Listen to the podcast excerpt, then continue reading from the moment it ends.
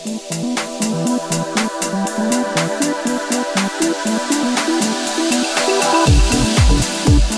the phrase the Great Resignation crept into our vocabulary as the pandemic steadily and strongly impacted the global job market. Of course, workers reevaluated their circumstances, and while some left the workforce, others looked for new opportunities. Yet, Michael, even as the markets continue to fear a recession in many sectors, it continues to be a job seekers market. There's another term that generated buzz this past fall as well, Jeff, which is quiet quitting. We heard stories of employees pushed to their limits by the strain of pandemic working conditions. We know people who have realigned their own personal priorities, and it seems that workers are often drawing firmer boundaries in their work life balance, with personal lives coming out on top. The question for us is how are colleges and universities dealing with all these dynamics? On this episode of Future You, we dig into how colleges and universities can hire talented staff, retain them, and keep them engaged.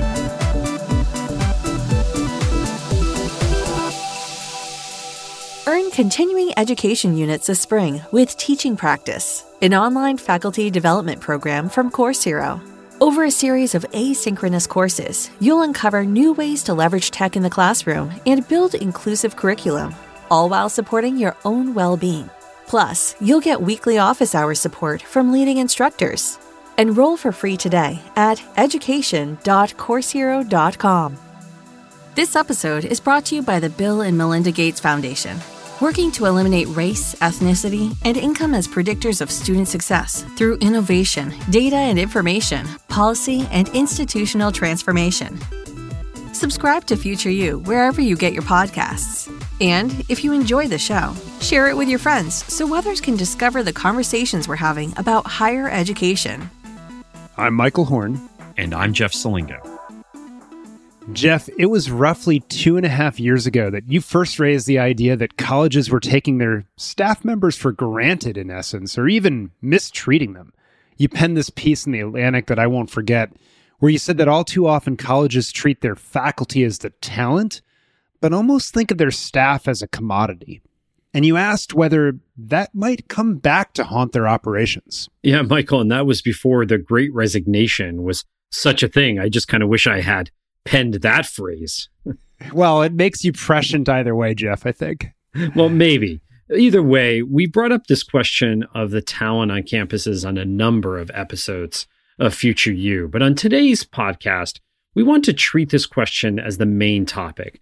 We've seen the daunting surveys like the one published last summer by the College and University Professional Association for Human Resources, which found that more than half of higher ed employees are considering leaving their jobs within a year. And Jeff, that's a huge number.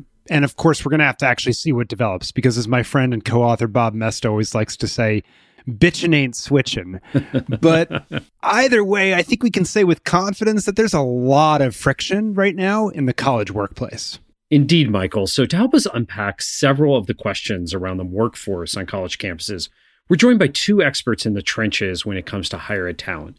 Mary Opperman was Chief Human Resources Officer at Cornell University. And since we recorded this interview with her, she has joined Syracuse University as its Senior Vice President and University Secretary to the Board of Trustees. We're also joined today by Kevin McClure, a professor at the University of North Carolina, Wilmington, who studies higher education and has written a lot about how colleges manage their talent. Mary and Kevin, welcome to Future You. Uh, great to be here. Thanks so much.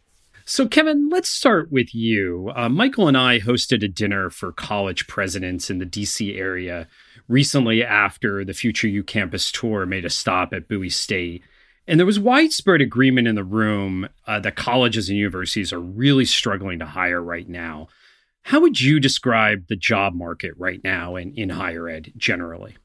Well, like a lot of things in higher education, it's fragmented. It depends on where you're situated in the organizational hierarchy. It depends on where you're situated uh, geographically. The way that I've kind of described this moment that we're in is that there's a lot of movement happening. And so I tend to think of it that way, less in terms of a great resignation and more in terms of a lot of movement and so that movement can look like some people, yes, deciding that they no longer want to work in higher education. And so they have literally resigned and are looking at other industries. And there are certain parts of the higher ed world where the skills that people have transfer very easily elsewhere. So, a great example is if you do something in IT, you do something in marketing, those are skills that easily translate. You've also got some folks that I think are simply looking for better working conditions, a different set of job responsibilities, better compensation. And so they may not be leaving higher ed entirely, but they are looking for a different type of assignment within their own institution or somewhere else. And the other piece of the movement that I kind of factor into this is a certain element of labor movement in the sense that I think you've got more questions being asked, sometimes more conflict arising people that are elevating their expectations of the higher education workplace and in that way are trying to i think kind of push their leaders in certain directions. And that's its own kind of movement as well. So in speaking about like pushing their leaders uh, in different ways then there's also the people that remain on campus. You know what's the greatest threat right now to higher education in your opinion? Is it the fact that they have these open jobs and they can't necessarily fill them or is it about engaging the employees they already have to make sure that they you know stay and are engaged and and contribute to the institution I mean, obviously, both both are challenges. Both are real. Both are important. If you're gonna kind of force my hand to pick which one I would put more effort into, it would be the folks that are here, that are staying, because the truth of the matter is, is that I, I actually think by and large, we're not going to see like a mass exodus of people outside of higher education. And in fact, if we look at turnover data, retention data, I do think that we're seeing elevated numbers, but my sense is that that will probably even out over time and that you'll see a lot of institutions that are, are for the most part able to fill the vacancies that they have. So there's a lot to be said on the recruitment side of things, but what I've really been calling for in higher education, I think, is a little bit more of an emphasis on the idea of talent management. And a big piece of that means thinking about the employee experience and what are we doing to support people in their professional growth and the pathways that we create for them. How are we rewarding and compensating people for the skills that they have, but also new skills that they develop over time? And how are we demonstrating an ethic of care so that people say this is a place where I want to invest myself and I want to be engaged? So if it were were up to me, it would be really focusing on the talent that we have and trying to keep that talent and develop it to that end, Mary, what are some of the tactics and approaches that Cornell, historically, when you were overseeing uh, the operation there, has used to engage employees in recent years and from which other institutions could learn and perhaps apply some of those learnings to really make that employee experience all that it could be? Thanks, Michael. And I agree completely with Kevin's points about the importance of the employee experience and the culture broadly in higher ed really needs a, a good look. I think uh, we've been focused a lot on the pandemic as the you know cause of all of this, but this has been building in higher ed for a while. And so we did learn some good lessons during COVID. And one of them is you really have to talk to people and then you have to give them a chance to tell you what they're thinking. Engagement surveys, that, those are very one way. You'll get some people who will take the time to give you comments, but nothing is quite like an a face to face or a, you know, even an online opportunity for people to engage and talk through in a deep way what's happening for them and what they really need. And we know what some of those issues are. Some of them are, are predictable about pay and whether they can have a flexible schedule, things like that. Others, though, are are quite different. And uh, universities have so many cultures and really digging into what those cultures are. Are they inclusive cultures? Do people feel like they belong? And then doing the hard work where you can see a problem to really getting in there and working on it. It's really, really essential to dial down the churn. It's a really important set of points there, Mary. I, I want to turn to a, uh, another part of this that has resonated with you because last February there was this op ed in the Chronicle of Higher Education, which we'll link to in the show notes, uh, it was written by Marcy Walton, who had left higher ed after 13 years in various student affairs positions. And she talked about why, in her perspective, staff and faculty are leaving higher ed. And one of her pieces of advice to colleges and universities I know struck a chord with you. And it was this the, the phrase, quote, was stop engaging in mission based gaslighting. I'd love you to explain what that means and unpack it for us. Yeah, absolutely. And, and I agree with her. The other thing that she said that's really important here, and it goes with this issue of gaslighting, is recognizing that the workload increase that is faced by people when you start to get this level of, of turnover. And so the way I heard um, Marcy's point, and I agree with it, is you're supposed to be so driven by the student experience that it overcomes all of your own personal, familial uh, needs. That if you're not, then you're really not committed and you really are missing the point of being in higher ed. That is an unfair choice to ask someone to make. You can be very committed to a student experience with also valuing and prioritizing your own career and the needs of your family. So, Kevin, I want to circle back to a word that you used because you used the word talent in higher ed. And it seems to me that in the 25 years I've been covering it, covering the industry, that when many campus leaders, especially presidents, thought about talent on campus, they were really talking about one specific group. And that, to be honest with you, is their faculty and kind of everyone else, and these are my words, were essentially cogs in a wheel that could be easily replaced. And then, of course, the pandemic hit, and it was those frontline workers that became essential to kind of keeping campuses running. And I know this wasn't true on every campus, but you know, faculty were largely able to work from home. And so now, as we come out of the pandemic, I'm wondering, you know, Kevin, does higher ed need a new approach to how it views the talent of its workforce? Because as Michael and I are talking to leaders, and, and Gene Block, the chancellor at UCLA, comes to mind here, because he told us a few months ago that it was never difficult to hire anybody who wanted to work for the, the University of California, especially UCLA. And now it is. Yeah, 100%. I would agree with that characterization that if, to the extent that we were using the word talent in higher education, it was almost exclusively reserved for faculty. And I think that if we are going to be able to achieve some of the goals that we have set for ourselves in higher education. So I'm talking true organizational goals, being able to move the dial on institutional strategy. We have to pay attention to talent in a much broader way that's inclusive of really the entire organization because I think everybody plays a role in helping to support students, help them achieve a sense of belonging, help us to deliver on the promise of higher education. And the fact that we haven't, I think, really prioritized staff in particular as talent has led to a certain level of comfort with just replacing and replenishing workers. If we lose someone, we'll run a search, we'll find somebody else. We probably won't change the job. We may not change much in the way of the salary. We'll just repost that baby and can count on hopefully being able to, to bring somebody in.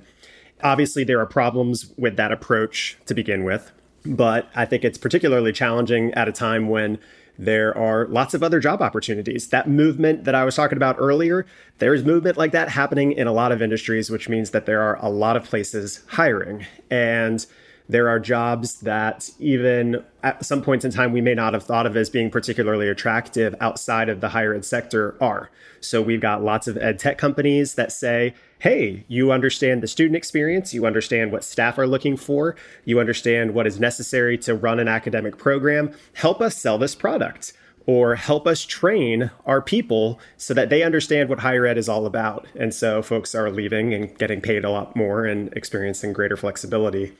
And so, as I've said, for me, uh, a big part of the message that I've been trying to deliver is that we need a talent management strategy. Every institution needs to have its own talent management strategy. You could think of a talent management strategy as, as not altogether that different from an enrollment management strategy in the sense that you're thinking about the student experience from the moment that they are first contacted all the way through application to matriculation to the experience that they have at the institution. Similarly, with employees, we need to be thinking about the moment that we advertise the job, the nature of the application process, how we are vetting employees, how easy is that, and then what their experience is once they arrive at the institution so that we can bring in the best, we can keep the best. Yeah, so it's interesting, Mary. Uh, Kevin just used that word comfort because so much of the focus right now is on staff because I think college leaders I talk to often just view the faculty as more permanent.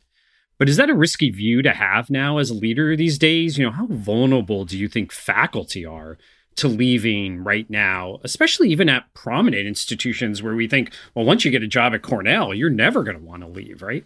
Right. I do think that churn in general is concerning and it impacts the quality of the student experience. It also impacts the quality of the faculty experience. And so increasingly, it is harder on faculty to spend their time doing what they want to do, working on their scholarship, doing their research, publishing. And so I don't think we should skip over the experience of faculty either. And sort of most importantly, we I think we need to break through this issue that there is a hierarchy of importance and that there is a there are the sort of senior faculty and then there are the junior faculty and then there are everybody else. That kind of cultural segmentation runs exactly opposite when we talk about belonging and inclusion. And getting at that issue to kevin's point begins with recognizing that things are changing. And so before you ever put up a position, really talking to people about what they still need in that role, and then really being intentional about getting that in the job and including in those discussions the faculty that will be impacted by it. But we will do ourselves a great disservice if we just assume these issues are only those issues of essential workers. Culture and climate and a sense of true belonging and being heard and listened to for what's important to you that cuts across every population. So let's shift to talking about the future if we've explored sort of what's going on in the present moment and so forth. And I'm just curious out of what you both just said, if there's an opportunity to think differently about how campuses are run and in ways that don't hurt the faculty, to construct comprehensive talent management strategies that perhaps undo the hierarchy and start to create that more inclusive feeling across the institution and for example, at the dinner that Jeff mentioned earlier, we, we also heard from a VP of student affairs there that they're beginning to train their own students as employees. Now, this is something that's happened a lot in IT where students have apprenticeships and internships within the institution's IT departments, but they're starting to do this more broadly in lots of different areas. And I, I, think it's probably the case that most people don't go to college thinking that they'll go into higher ed as a career. But I guess I'm curious if that needs to change to really start to change this dynamic. Kevin, your thoughts first? Yeah. So as I've been thinking about the future, I have been trying to basically conceptualize what a different approach could look like, what a different type of institutional strategy around employees could look like. And and for me I've kind of landed on a couple of defining features. One of them really hits on a point that you just made around kind of training up students and that is doing a much, much better job of creating professional pathways and supporting the professional growth of employees. We, I believe, largely outsource professional development in higher education. And that's not to say that there isn't a lot that happens internally or isn't available internally, but I think we could do a lot more when it comes to supporting internally our, our employees and helping them grow and recognizing them for that growth. So that's one feature of this new institution that I kind of refer to as the caring university is that we make sure that people don't feel stuck, that they don't feel like they're in a career cul-de-sac and are kind of, despite experience and knowledge, just sitting in the same role for 12 years because that no one has really stopped to say, how could we leverage what you know and be able to use that elsewhere? Another kind of key feature for me is that we need to do a better job of collecting data on employee experience. And so Mary is 100% right that we often will do something like an engagement survey, but it is often limited. It might be episodic. It might not be data that gets acted upon or shared widely. And so, you know, here's the deal we are organizations that are full of people that know how to do research. They know how to ask questions, they know how to collect data, they know how to analyze it and would love to be involved, um, but they're going to ask that it be made transparent and that we do something with it. But I think that given the fact that we are knowledge organizations, that we are full of talent, that we are predicated on the idea of human development, we ought to be investing heavily in the growth of our employees and using data to inform how we construct the employee experience. The last thing I'll say for me, that's kind of a hallmark of this new approach that I've been trying to promote is that it doesn't see investing in student success and investing in employees as being at odds with one another. In some ways, we've viewed investment in employees as kind of a nice add on. We've got to do all of these things over here for students. And if we've got a little bit left over, maybe we'll put it in a retention fund or maybe we'll hire somebody. And those two things, in my mind, don't really add up. They can't be reconciled that more additive approach. And so, what I'm kind of suggesting is that we take a more integrated approach, which is to say the student experience, our ability to achieve the outcomes that we're seeking as an organization, flow directly from the faculty and staff and administrators that we have in place. And so, an investment in our people is an investment in our organizational outcomes. Those two things come together great set of points, and I love the uh, last one on the uh, heeds the Danny Meyer wisdom of put your employees first, and everything else will lift up if you do so. Mary, what are your thoughts? Yeah, I agree with um, all of that. I'll I'll just add a little bit to the underlying concept, and the um, underlying concept is really to have a value proposition for your employees. In order to make that work, especially in larger universities where there are a lot of microcultures, we have to invest in our managers and leaders we need to give them not only the development and training and, and time to practice, but we also need to give them time to lead. We can't fill their days with their own set of tasks and then hope that they lead others in their spare time. Um, we need to be thoughtful about that right from the top of the organizations, from the, you know, the deans and, and others down to department chairs and managers, and make sure and be very intentional about who we put in those roles, how we train them, and how we evaluate them, because they are the linchpin to a quality experience. And then one other add to what Kevin was saying, we do need to work on career development. Actually, is being able to stay in one place and develop your career is a great part of our value proposition.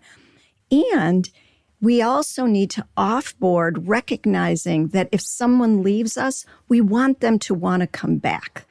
And so we spend a lot of time in onboarding. We need to spend as much time in offboarding, creating grateful employee alumni who speak well about where they are and perhaps will return in a different role.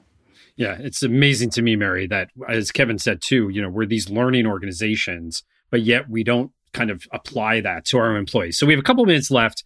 And you know, you've given both of you have given some great advice, I think, to leaders and others who will be who will be listening to this. But I just want to kind of ask, you know, a final piece of advice that each of you would give. So as we wrap up, Mary, you know, what advice would you give to a chief human resources officer right now?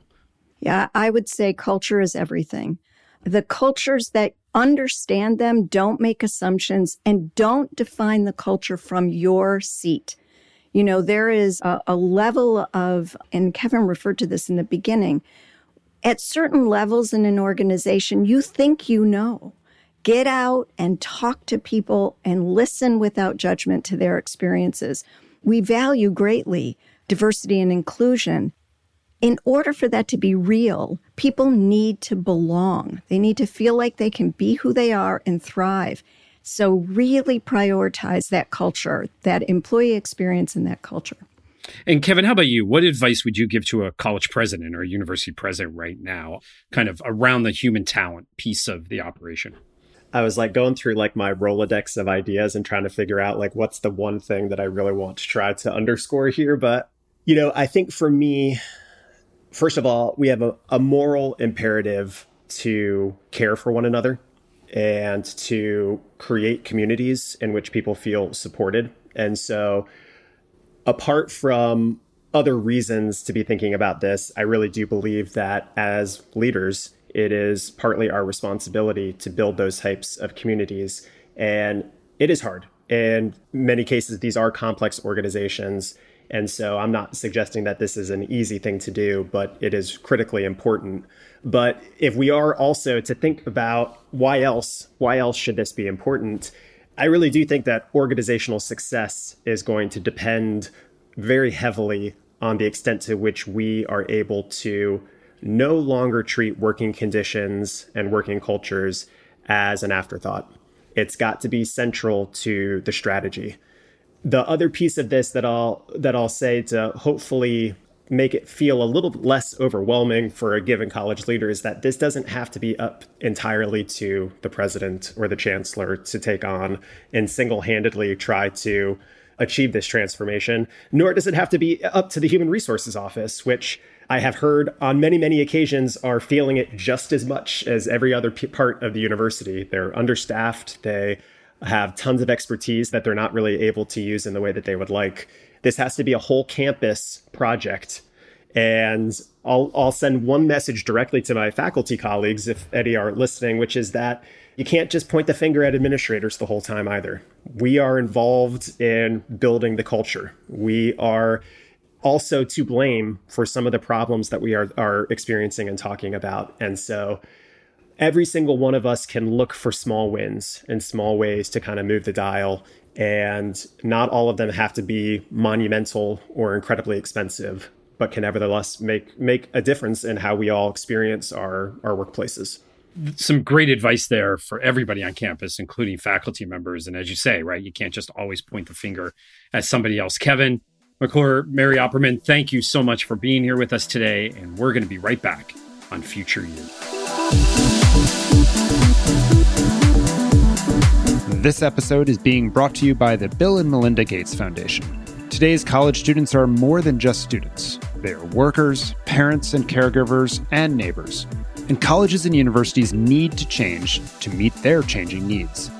Learn more about the Foundation's efforts to transform institutions to be more student centered at usprogram.gatesfoundation.org. Welcome back to Future You. And Jeff, coming out of that segment with Kevin and Mary, I'm reminded of what a UCLA student, Sarah, said to us when we were at UCLA almost a year ago on the Future You campus tour. Finally, I think a happy faculty, happy staff makes for happy students. And I think that has really shown, especially during the pandemic, that our faculty are humans too. I remember that well, Michael. And this conversation also harkens back to that piece you mentioned at the top of the show that I wrote for The Atlantic at the height of the pandemic about how universities were paying a lot of attention and have historically paid a lot of attention to their faculty. And that's what they think of as their talent. But many have really taken their staff for granted. And you can just, just can't do that anymore, especially as Kevin reminded us in a world in which the skill set of higher ed employees can seamlessly transfer into so many other roles across the economy. What's more, those employees can now make those transitions to virtual workplaces or more flexible settings in many cases, and their skill sets are in really hot demand. And that's why, of course, when we forced Kevin's hand, he said most important is to focus on retaining and engaging the employees who are already there. And I'll say, Jeff, from a student perspective, that makes a ton of sense to me. I mean, I remember when I was a student at Yale, the continuity of the staff and how special that was for us as students. It really helped make the student experience. For me, I'll say it was Regina Starolis and Nina Glickson, who worked in President Rick Levin's office, for example. And Jeff, get this Regina not only worked with Rick, but she had also been the executive assistant for Benno Schmidt, Bart Giamatti, and all the way back to Kingman Brewster. Talk about continuity.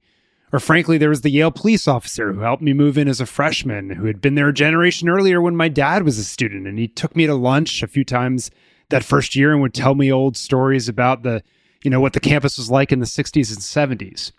Or Peggy in the Pierson Dining Hall, who knew all of our names and was a staple of our experience.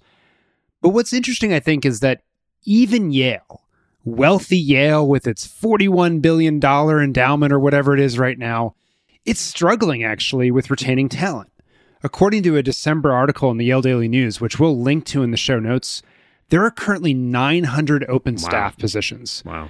And John Whelan, he's the vice president of HR at Yale, he told the news that staff turnover it's increased by approximately 3% since pre-pandemic years.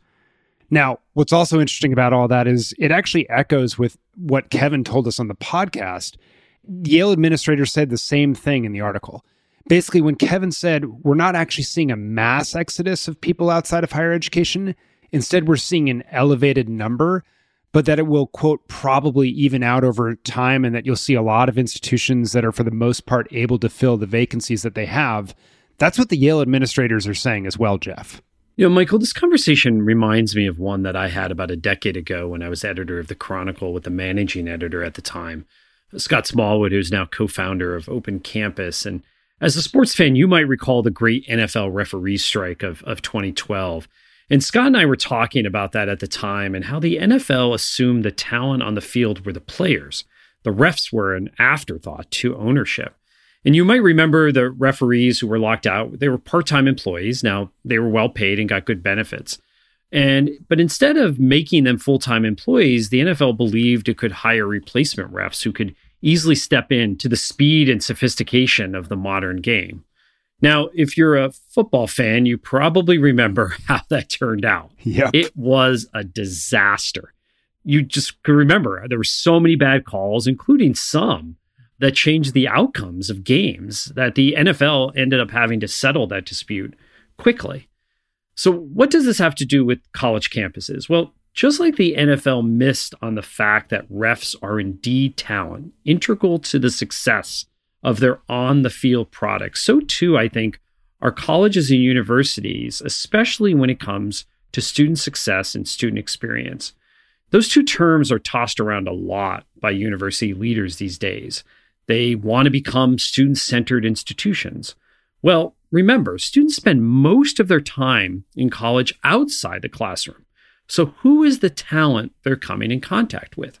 It's the resident directors in the dorms, right? It's the advisors to the clubs, the coaches on the athletic teams or club sports.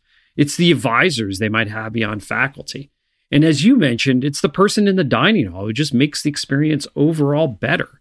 There's been an a decent amount of scholarly research, and we're going to add some of that to the show notes about the contributions of non faculty workers, such as custodial staff and secretaries.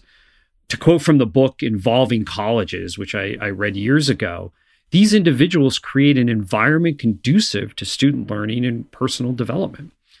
There's indeed, there's even this dissertation by a University of Iowa student who observed custodial staff, for instance, at a big state university and noted how often they were the first line of defense for students in trouble because they noticed things others didn't.